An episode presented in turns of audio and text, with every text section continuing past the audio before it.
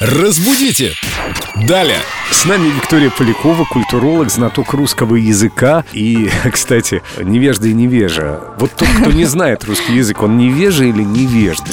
Есть разница между этими двумя словами? Привет, Вика. Доброе утро. Все мы в детстве читали эту книжку «Медвежонок невежа», да? Там, в принципе, все объясняется, но взрослым нужно разъяснить и повторить. Ну да, действительно, те времена уже давно прошли, медвежата выросли. Необразованный человек, он невежда, а невоспитанный человек невежа.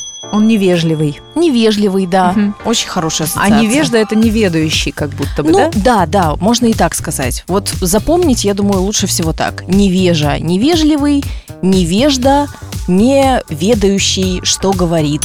Вот как. Чтобы не попасть в такую ситуацию, когда не ведаешь, что говоришь, наверное, мы просто перейдем к музыке и послушаем что-нибудь очень приятное, проверенное временем, какую-нибудь классную песню. Разбудите! Далее!